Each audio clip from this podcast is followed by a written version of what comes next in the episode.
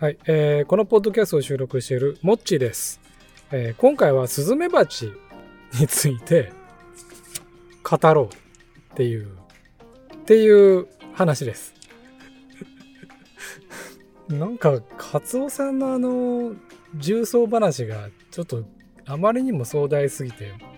なんか次やりづらくなっちゃった。普通の話題も普通取り上げたいのになんか取り上げにくくなっちゃったっていうのはあるけど。ただスズメバチについて語ってみたいっていう。あの、調べたんですよね。いや、というのは、あのー最近ね、TWL で、TDL ならずに TWL っていうね、あの、ツイッターランドっていう、まあツイツイッター界隈で、あの、スズメバチ、まあ蜂に刺される方が結構何人かいらっしゃって、私がフォローしてる方々の中で、え、何人だ ?1、2、いや、そもそもその、前回あの、取り上げさせていただいたそのカツオさん、カツオクさんの、かカツオクさん、あの、先月だかにあの、スズメバチに刺されてますんで、えーまあ、それも含めて1、2、最近刺された人含める、あの、数えると1、2、3、4人ぐらいいらっしゃるんじゃないかな。スズメバチって、すごく怖いな怖いなとは思ってはいるものの、そもそもど、どういう、あの、性質を持ってて、そもそも刺されたらどうなってとか、なんかどんな種類がいてとか、全然知らないわけですよ。で、全然知らないんで、ちょっとそれは少し調べた方がいいかなと思って。で、今回、あの、スズメバチをざっと調べました。調べたので、ここであの、そのスズメバチを話したら、まあまたなんかどなたかいろんな方が反応してくれて、それであの、また間違ったことは間違ってるよってあの指摘はしてくれるだろうし、なんか今後の自分に役も役に立つし、えこれを聞いてらっしゃる方も、まあ、間違ったことを教えてしまうと、あの、まずいけれども、えースズメバチについてちょっと詳しくなれたら、それはそれでいいことかなと思いまして、今回収録させていただいてます。はい、じゃあやっていきます。えっ、と、スズメバチって知ってます？僕だけかな？知らなかったの。めちゃくちゃ種類いるらしいですね。で、えっと、どうも15種類とか、そのぐらいいるらしいんですよ。で、えっと、その中でも危ないやつがいて、で、僕調べましたよ。図書館で本ちらっと見て。えっと、本書かれてる人、スズメバチの本を何冊か取ってきたんだけど、スズメバチのことを書いてる人っていうのが、中村正夫さんっていう方いらっしゃるんです。この方有名なのかなわかんない、これ。なんか借りてきた、借りてきたから、持ってきた本、持ってきた本、全部中村正夫さんなんですね。っていう、まあ、研究家の方、スズメバチについてすごく書かれてるの。でもめちゃめちゃ勉強で、まあ、全部は読まないとパラパラパラっとめくるだけですけど。ただ、ちょっと難点があって、すごいスズメバチ、その方好きみたい。めっちゃ本出してるんですけど、あの、スズメバチが好きすぎて、あんまりね、悪く書いてない。まあ悪く、まあもともと悪くないんだろうけど、スズメバチの方も。普通に生きてるだけだし。針持って毒持ってるってだけでね、なんか悪者にされてかわいそうなんで、まあそのスズメバチを愛する中村さんは、だからその、種類とか習性とかね、その観察したその記録とかね、そのいっぱい書かれるんだけど、要は僕が知りたい、そのどんな猛毒を持ってるとか、どういうあの防防御防御をした方が対策を取った方がいいのかとか刺されたらどんなことをしたらいいのかとかっていうことについてはまあ書かれてなくはない。書かれてはなくないんですけど僕が借りあの見た本にはあの数ページしか書かれてない。最後の方2ページとかしか書かれてないっていう。そういうそういうあの本でした。まあでも、まあネットでちょっと漁ったあの情報だとか、まあ、この中村さんの、えー本から得た情報などをもとに、僕が、僕なりに、あ、スズメバチって、ほう、こういう、こういう子たちなんだ、みたいなね。そういうことが少しこう自分の中で整理されたので、まあここでお話しして、多少の役に立てばいいかな、というふうに思いまして、今収録させていただいてます。あと、一つちょっと付け加えると、さっきの中村さん、あどんだけスズメバチを愛してるかっていうのがすごいわかるのが、その本の中で、スズメバチの呼び方ってあるじゃないですか。例えばスズメバチ何々スズメバチはこうだとかこの蜂のなんとかはって、まあ、説明するにあたってのそのスズメバチを指す用語が指しスズメバチを何とその本の中で呼ぶかというと中村さんってスズメバチを彼女って書くんですよ。え？僕が見た本だけかな？いや。いやいやこれちょっと興味のある方ちょっと図書館とかで見てください。彼女って書いてる書い書いてるんですよ。あのー、ちょっとこの後お話ししようと思ってたんですけどスズメバチ僕知らなかったんですけど結構飛んでるスズメバチってメスが多いんです。ほぼベスなんですって。なんかそのその理由はあんまり僕はもうあんまり突き止めなかったんですけどまあオスはオスでいるんですよ。だから巣を守ってるっていてその力もあってその針も持っていてってのはメスなわけなのだからまあ基本飛んでるそのスズメバチを刺してないのかな。それとも女王蜂のことを意識してなのかな。中村さんってそのスズメバチのことをあの彼女たちっていう。彼女は？彼女はとんとん飛ぶ際にとかそういうそういう文章。ね。もういいやこの話。だけど。はい。まあそんなことでちょっと私あの僕なりにえー、スズメバチを少しこういうものなのかというふうに頭の中で整理をしたので、えー、お話をしたいと思います。まず種類。えっと、スズメバチさっきちょっと15種類ぐらいいるらしいっていう話をしたんですけども、スズメバチの中で一番やっぱりその獰猛なのっているんですよね。で、それがオオスズメバチ。もう名前からしてほら、怖い。オオオスズメバチ。みんな、皆さん知ってますか？あ、僕が知らなかっただけかもしれない。オオスズメバチは、なんでも体長が40ミリ、4センチから5センチぐらい。めっちゃでかいらしい。めちゃでかくて、で、毒はすごい強いですって。で、その、オオスズメバチがいるのは、また、その、まさに我々が行くような山？自然の多いところ。そういうところにあの生息しているのがオオスズメバチ。これが毒が強い。で、巣の形状なんですけど、なんかね、あの、これなんて言ったらいいんだろう。要は、普通に、あの、スズメバチの巣、できてる軒下にとかいう、そういうスズメバチの巣って、こう、でっかいボールじゃないですか。超でかい。なんか、なん、なんですか、もう、膨れ上がったこのほらあのなみなみのこのマークのマークっていうかなみなみの柄の下すっごいでっかいボールみたいなやつじゃないですかだけど違うんですよねこのオオスズメバチってえっ、ー、と写真で見るとそのなんなんて説明したらいいんだろうなんかこう僕が見た印象ですよ僕が見た印象だとマネケンのワッフルあるじゃん別にマネケンじゃなくていいのかマネケンのワッフルのチョコが乗ったやつ。あの、ノーマルのやつじゃなくて、こう、チョコが乗った、なんかこう、ウェーってこう、ウェーってこう乗ってる感じ。それのワッフルの巨大なやつ、もう、両手でこうガッて抱えるぐらいの。ガッて、抱えるぐらいの大きいやつ。それが何枚かにわたってる。これ層、何層とかっていう意味で、2層、3層に大きくなればなるほど層になってて。それがその木にあのガシッてくっついてる感じあのあるじゃないですかキノコでもねなんか普通にキキノコキノコしちゃって言ってこう傘がってパッてある感じじゃなくてこう木木にくっついててなんかこうなんか傘みたいなのだけがバーってせせり出してるみたいなやつあるじゃないですか。それのあの巨大版みたいな。でもあのワッフル構造をしたすごいでっかいやつ。ああ超怖い。うわ超怖い。ぼっちキャストやめようかな。もうあの、ダメですよね。もう今、あの、ほら、スマホとか、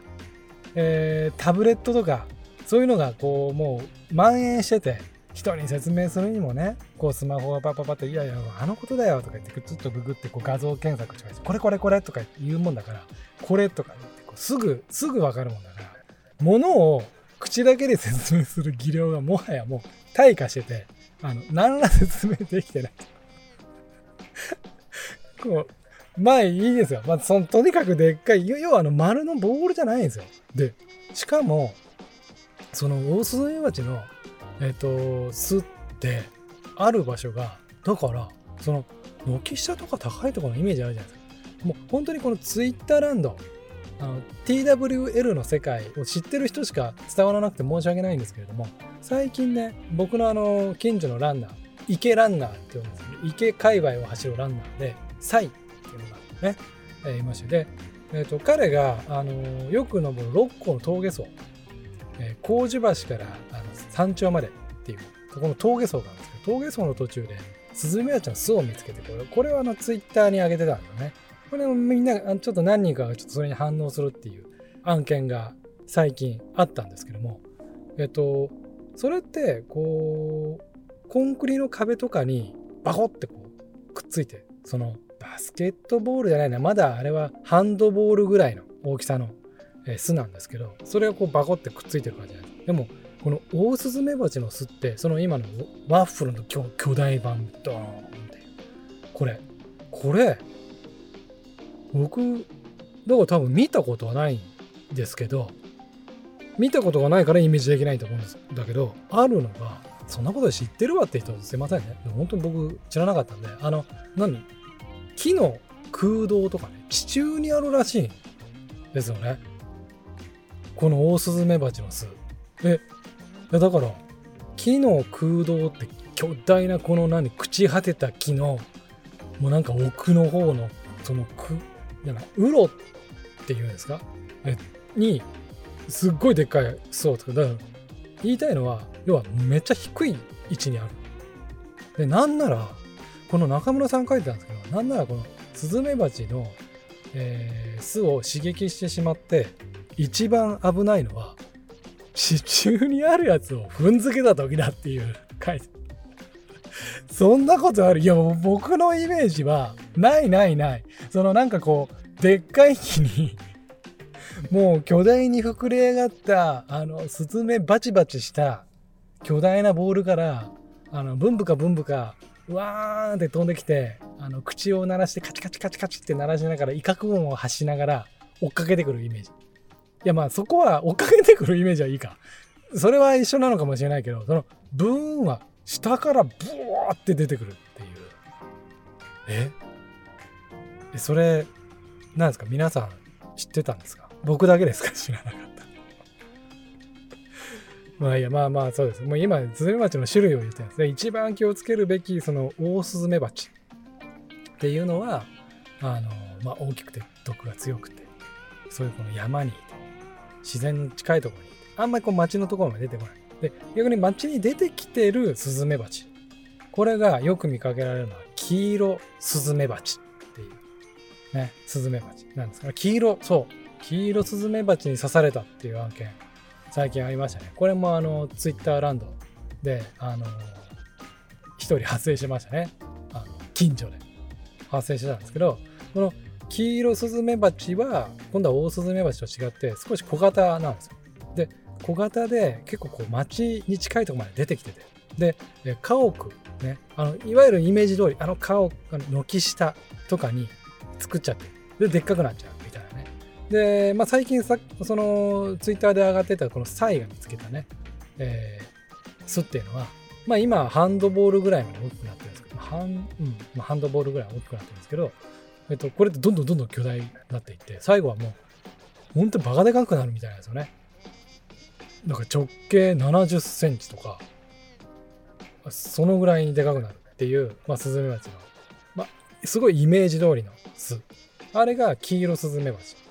でこの黄色スズメバチとオオスオオスズメバチってそのめちゃ見かけがめちゃくちゃ違うのかなっていうのは気になって写真でこうやって食って本でこうやって見てたんですけどまあ確かに、えー黄色スズメバチは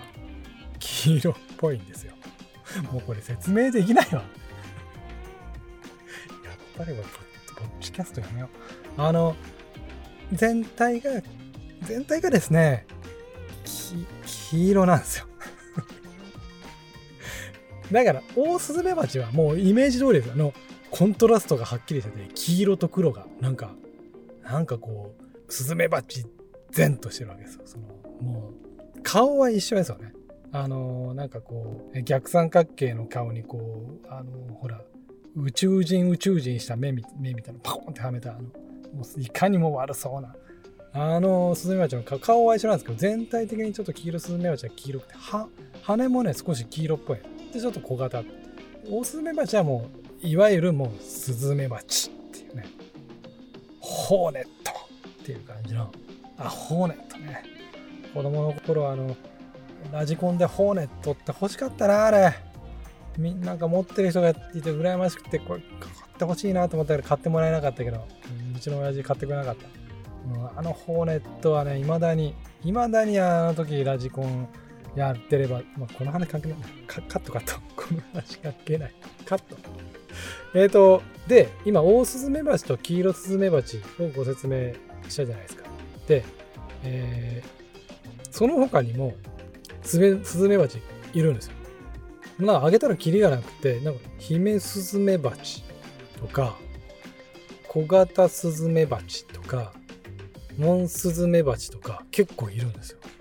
よ。もうたくさんいる。で、まあでもよく見かけるのはその山の注意すべきオオスズメバチと、まあ街中にもで進出してきてる黄色スズメバチ。あ、なんか、まあ、まあここなんか雑学みたいな話なんですけど、この黄色スズメバチって、なぜこう町の方に進出してかって言ったかっていうと食べるものが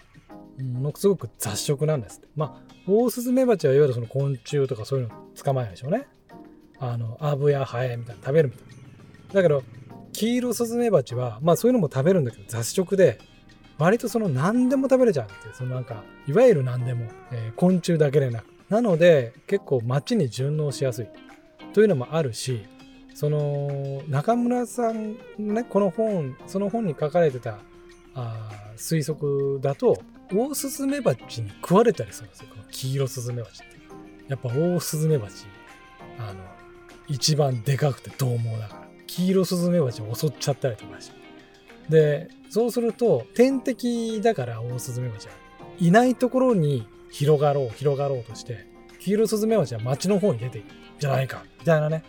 そういうことがだから僕の今家の窓の外にも スズメバチがそうだこれこのこのポッドキャストのあの収録の一番最初に話すべきなんだ。僕はあのスズメバチ危ないなって思い出してちょっと調べなきゃって思ったのはそのツイッターランド ツイッター界隈であの刺されてる人がいたのもそうなんですけどあのよふとふと僕が寝ているあの窓をの外を見たらスズメバチが34匹普通に飛んでたっていう これをどうにかしなきゃっていうのが思ったのが まあ一番のきっかけです。まあ、その窓の外なので2メーターはないですね。1メーターかって言ったら1メーター50ぐらいです。本当に。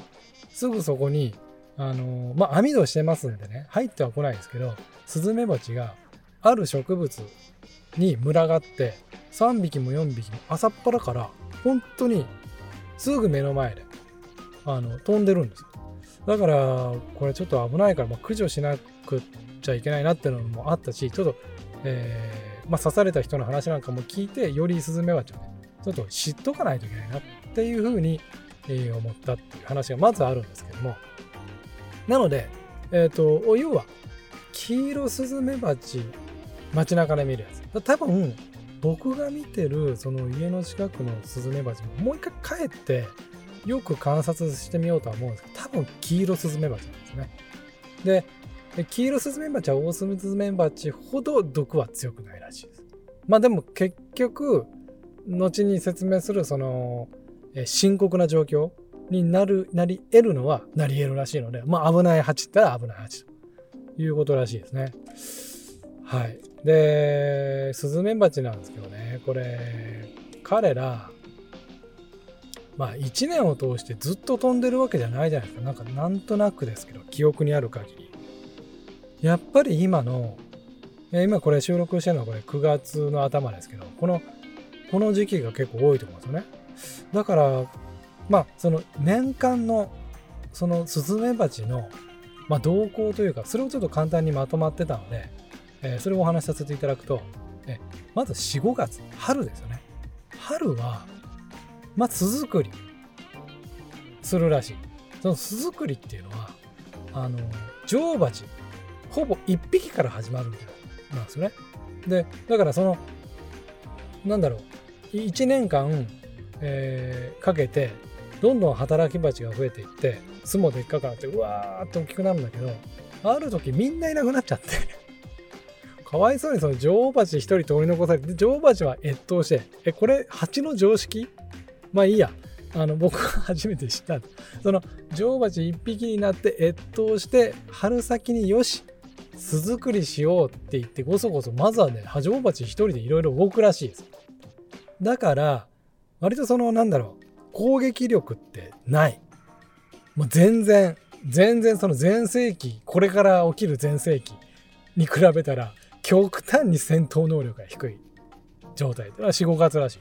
だから駆除に一番適してるのは春45月だって言うんですね。で6月から8月でここは巣の成長ですね。巣がどんどん巣をどんどん成長させていく、まあ、働き蜂も増えてきて巣もだんだんこんもり大きくなってきて。でそれ以降9月10月ねここが、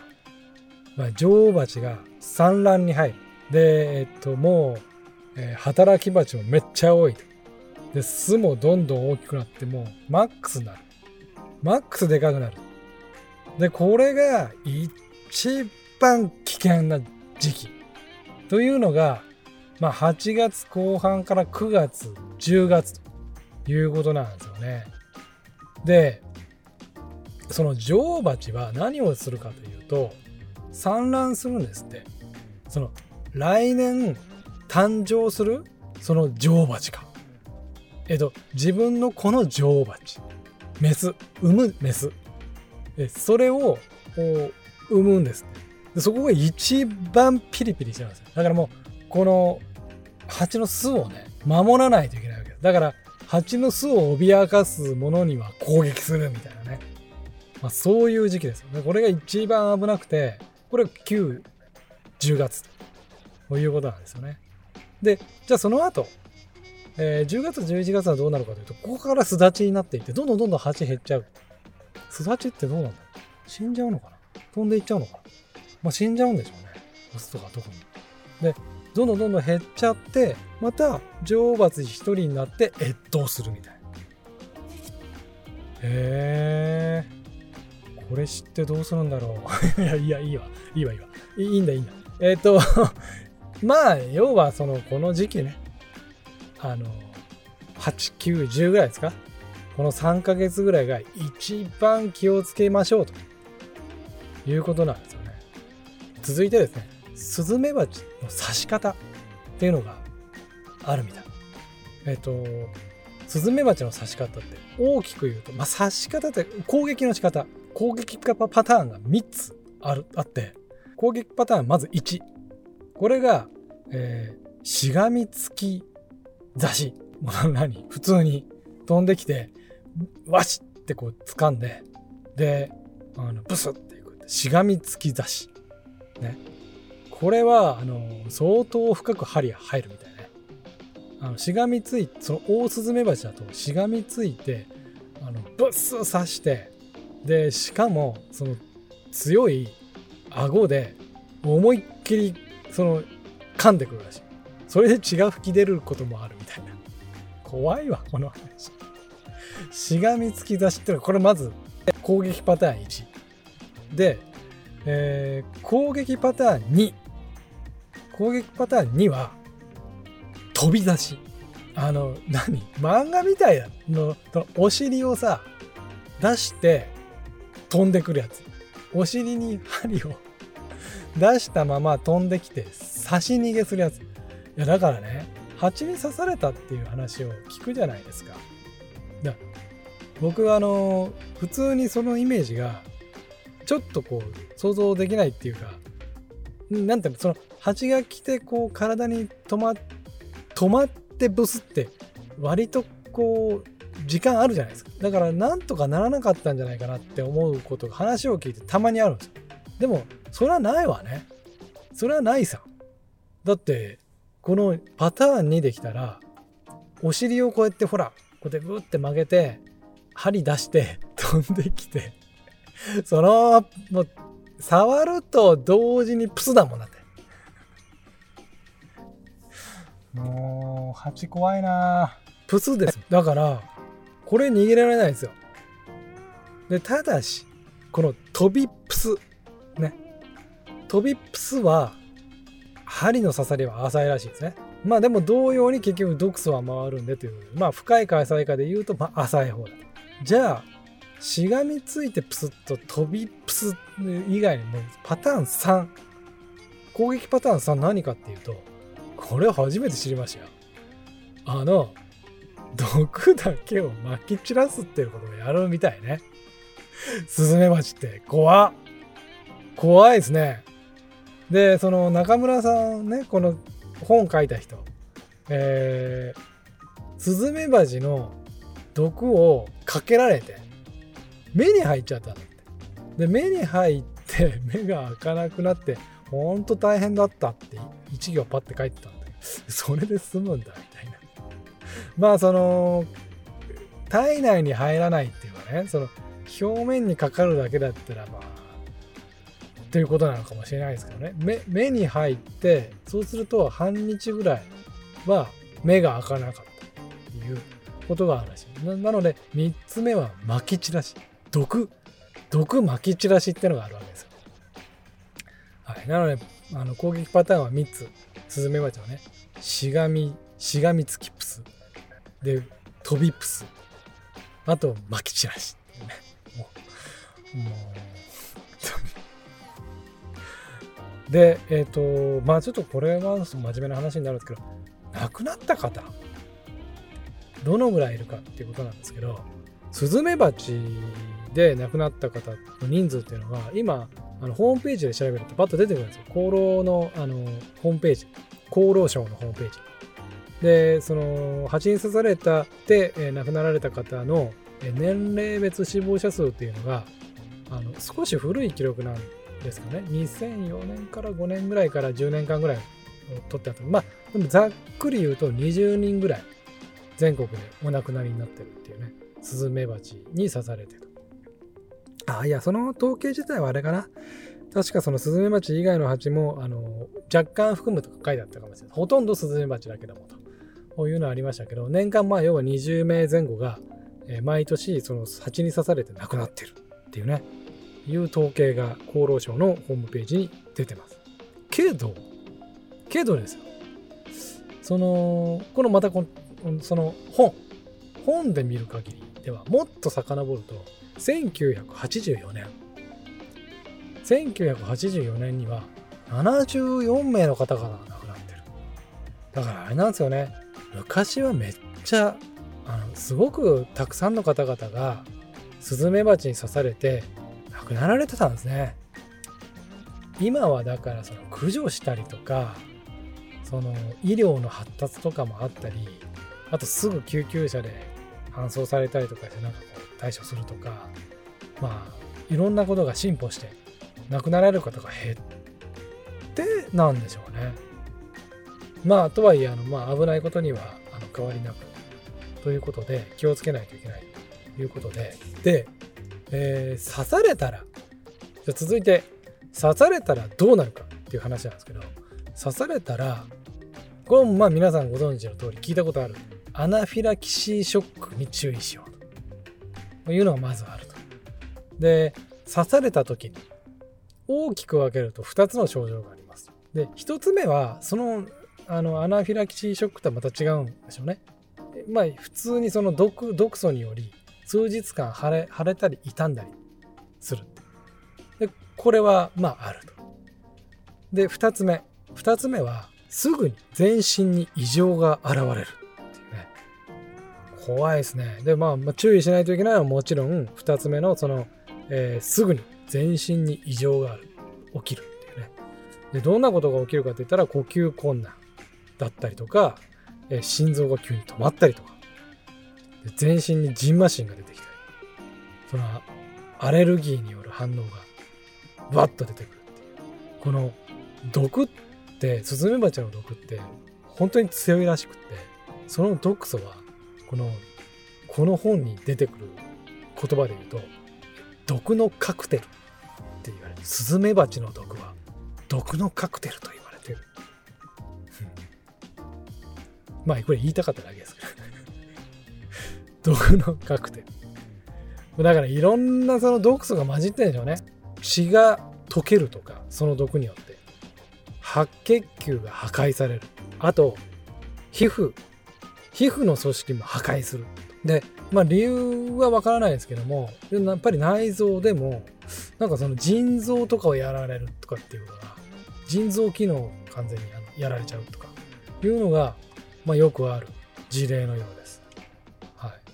なのでまあこういうことに気をつけましょうということなんですけどもそのアナフィラキシーショックって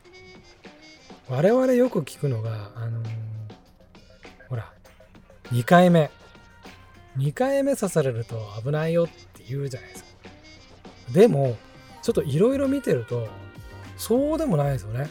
やっぱり回数って関係ないみたいです。あの、1回目でもなるときはなるし、要するにアレルギー体質になってるかどうかっていうのが問題らしくて、アレルギーの体質であれば、1回目で刺されても、そのアナフィラキシーショックになる可能性があるっていうで2回目になるっていうのは要するにそのアレルギー体質じゃない方が1回あの刺されて、えー、で反応して体が。でアレルギー体質になって2回目に刺された時に、えー、その症状が出ると。でただ1回目2回目でもならなくって3回目になる人だっているんだ。まあもちろんその1回目で2回目でやその体がアレルギーの体質になり3回目刺された時に症状が現れるというのがあるみたいなで要は、えー、2回目じゃなくても一発目で一発目でも、えー、その全身異常とかが現れる可能性はあるのですごく怖い、ね、ことらしいですよ。だからまあ、まあ、刺されないに越したことないんでしょうけどね、うん、でじゃあじゃあこのスズメバチから逃れるにはどうしたらいいの？まあ近づかないのは一番いいんでしょうけどでも笑もう僕らでも山に行ったりするわけですしまあそのしかもそもそも街中にもこれだけ進出してきてるわけだしなかなか近寄らないっていうのは難しいわけであったらどうするかっていうのはまず、まあ、対対策としてね会ってしまった場合どうするかっていうのがあって、えー、この本とかに書かれてる対策で言うとまず手で払うっていうこう大きな動作わーってこう焦って振り払ったりわーってやるのはしない方がいいと書いてありました。でもねちょっとこの辺の話をすると多分一概には言えないはずなのでもうあのいろんなことが書かれてるあそのえっ、ー、とそう書いてあったりあとはねその姿勢を低くしましょうとかって書いてあるんだけどいやそんなことしても意味ないっていうねあの意見で書かれてるものも見たしちょっといろいろなんですけどあの一説によるとあのこの中村さんの本とかで見ると姿勢を低くするのは相当有効だと。蜂は低いところが見えづらい。だから手で大きなあの手で払うような大きな動作をするな。で姿勢をあとは低くしろ。見えにくいから。で、えー、あとその刺激しないようにという意味ではまあ、その山に入ったりする時なんだと思うんですけど香水とかをやめると。整髪料をやめると。匂いにはものすごく敏感みたい。このスズメバチってのは。なのであんまりその匂いを刺激しちゃうから、えー、刺激を与えるような匂いのつくものは体につけずにだから女性の人とかはだから気をつけた方がいいですよね。女性の方は気をつけた方がいいと思います。だからそういう匂いがつかないようにしよう。で、えー、あと黒黒いものに襲いかかるみたいな話とか聞くじゃないですか。でただこの中村先生もやっぱ同じことを言っていて黒いものは刺激を与えるんで、えー、やめとけと。でこれは僕も聞いたことあるんですけどまあスズメバチ見え方は、まあ、昆虫のその目で見ると、まあ、白黒です白黒でもの世界が見えてます。で黒やっぱり黒くて動くものは特に攻撃しに行くと。でただし動かない黒より動く白に向かっていくみたいなので、まあ、やっぱり大きな動きは避けた方がいいだろう。動かない黒より動く白。をやっぱり動くものの方に優先的に攻撃しに行くらしい。ということなのでまあその辺を踏まえながら、まあ、気をつけていくしかないと。いうことが分かりました。あー。